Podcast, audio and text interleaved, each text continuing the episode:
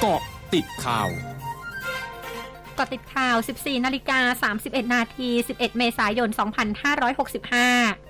นายธนกรวังบุญคงชนะโฆษกประจำสำนักนายกรัฐมนตรียืนยัน ที่ประชุมศูนย์บริหารสถานการณ์โควิด -19 หรือสอบค ยังไม่มีการอนุมัติหรือเห็นชอบการจัดขายยาแอนติบอดีออกฤทธิ์ยาวสำหรับกลุ่มเสี่ยงสูงที่มีภูมิคุ้มกันต่ำแต่เป็นเพียงการพิจารณานำมาใช้เสริมให้กับกลุ่มที่ภูมิต่ำหรือภูมิไม่ขึ้นหลังฉีดวัคซีนโดยวัคซีนโควิด -19 ยังคงเป็นตัวหลักในการควบคุมโรคในปัจจุบัน พร้อมระบุนายกรัฐมนตรีมีความห่วงใยเรื่องการเสียชีวิตในกลุ่ม 608 เน้นย้ำขอความร่วมมือทุกภาคส่วน โดยเฉพาะบุคคลในครอบครัว ให้พากลุ่มเสี่ยงเข้ารับวัคซีนโดยเร็วที่สุดเพื่อลดความสูญเสียที่อาจจะเกิดขึ้น นายสุรชาติเทียนทอง สสกทม พักเพื่อไทย และนายนาราพัฒน์แก้วทอง สสบัญชีรายชื่อพักประชาธิปัตย์เดินทางมารายงานตัวต่อสำนักงานเลขาธิการสภาผู้แทนราษฎร หลังได้รับการรับรองจากคณะกรรมการการเลือกตั้งหรือกกต โดยนายสุรชาติได้รับการเลือกตั้งเป็นสสกทมเขต 9 แทนตำแหน่งที่ว่างลง ขณะที่นายนาราพัฒน์ได้รับการเลื่อนขึ้นเป็นสสบัญชีรายชื่อ แทนนายอภิชัยเตชะอุบลที่ลาออกจากสมาชิกพักประชาธิปัตย์ เป็นเหตุให้สมาชิกภาพสิ้นสุดลง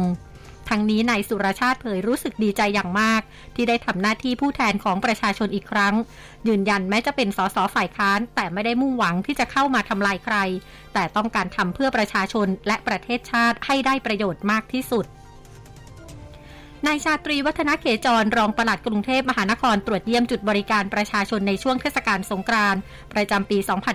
2565 บริเวณใต้สะพานกลับรถแยกมหานครเขตน้องจอก และบริเวณปั๊มน้ำมันบางจาก ถนนเทพรัตน์เขตบางนา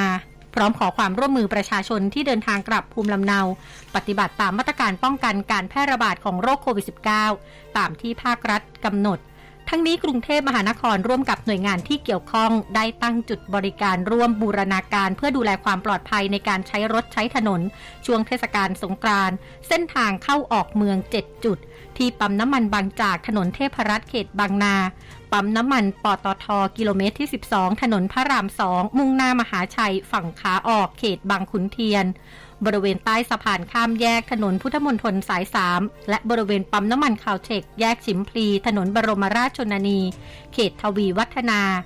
บริเวณใต้สะพานกลับรถแยกมหานครเขตน้องจอก สถานีรถไฟดอนเมือง ถนนวิภาวดีรังสิตขาออกเขตดอนเมือง หน้าสำนักงานเขตน้องแถมถนนเพชรเกษม และหน้าสำนักงานเขตลาดกระบัง ช่วงนี้ไปเกาะติดเลือกตั้งผู้ว่ากทมค่ะ m c o t เจาะลึกเลือกตั้งผู้ว่ากทม นายยุทธพิชัย ชาเลขาดารานักแสดงผู้สมัครสกเขตวัฒนาในนามอิสระ พร้อมทนายความเดินทางเข้าแจ้งความกับตำรวจสอนอทองหล่อ กรณีป้ายหาเสียงถูกทำลายเป็นจำนวนมาก พร้อมนำหลักฐานป้ายที่ถูกทำลายมาให้ไว้เป็นหลักฐาน พร้อมระบุขณะนี้ยังไม่แน่ใจว่าเป็นฝ่ายตรงข้ามกระทำหรือไม่ ซึ่งต้องการให้เจ้าหน้าที่ช่วยสืบหาคนร้ายเพื่อหาความจริง ทั้งนี้การเลือกตั้งสกเขตวัฒนามีคู่แข่งรวมทั้งหมด 7 คน ช่วงนาคืบหน้าข่าวอาเซียนค่ะร้อยจุดห้าคืบหน้าอาเซียน ผู้บัญชาการตำรวจกรุงจาการ์ตาของอินโดนีเซียเผยกำลังตำรวจและทหาร 6,826 นาย ถูกส่งลงพื้นที่ในกรุงจาการ์ตา ซึ่งรวมถึงที่ทำเนียบประธานาธิบดีและอาคารรัฐสภาวันนี้ เพื่อเตรียมรับมือกับการจัดชุมนุมประท้วงครั้งใหญ่ของกลุ่มพันธมิตรนักศึกษา พร้อมทั้งสั่งปิดถนนรอบทำเนียบประธานาธิบดีและอนุสาวรีย์แห่งชาติ เจ้าหน้าที่นครเซี่ยงไฮ้ของจีนเผย เริ่มยกเลิกคำสั่งล็อกดาวน์ในพื้นที่บางส่วนของนครเซี่ยงไฮ้วันนี้ โดยจัดความเสี่ยงของพื้นที่อยู่อาศัยเป็น 3 อันดับ และอนุญาตให้พื้นที่ที่ไม่มีผู้ติดเชื้อโควิด -19 ติดต่อกัน 2 สัปดาห์เข้าร่วมกิจกรรมที่เหมาะสม ในย่านที่อยู่อาศัยใกล้เคียงได้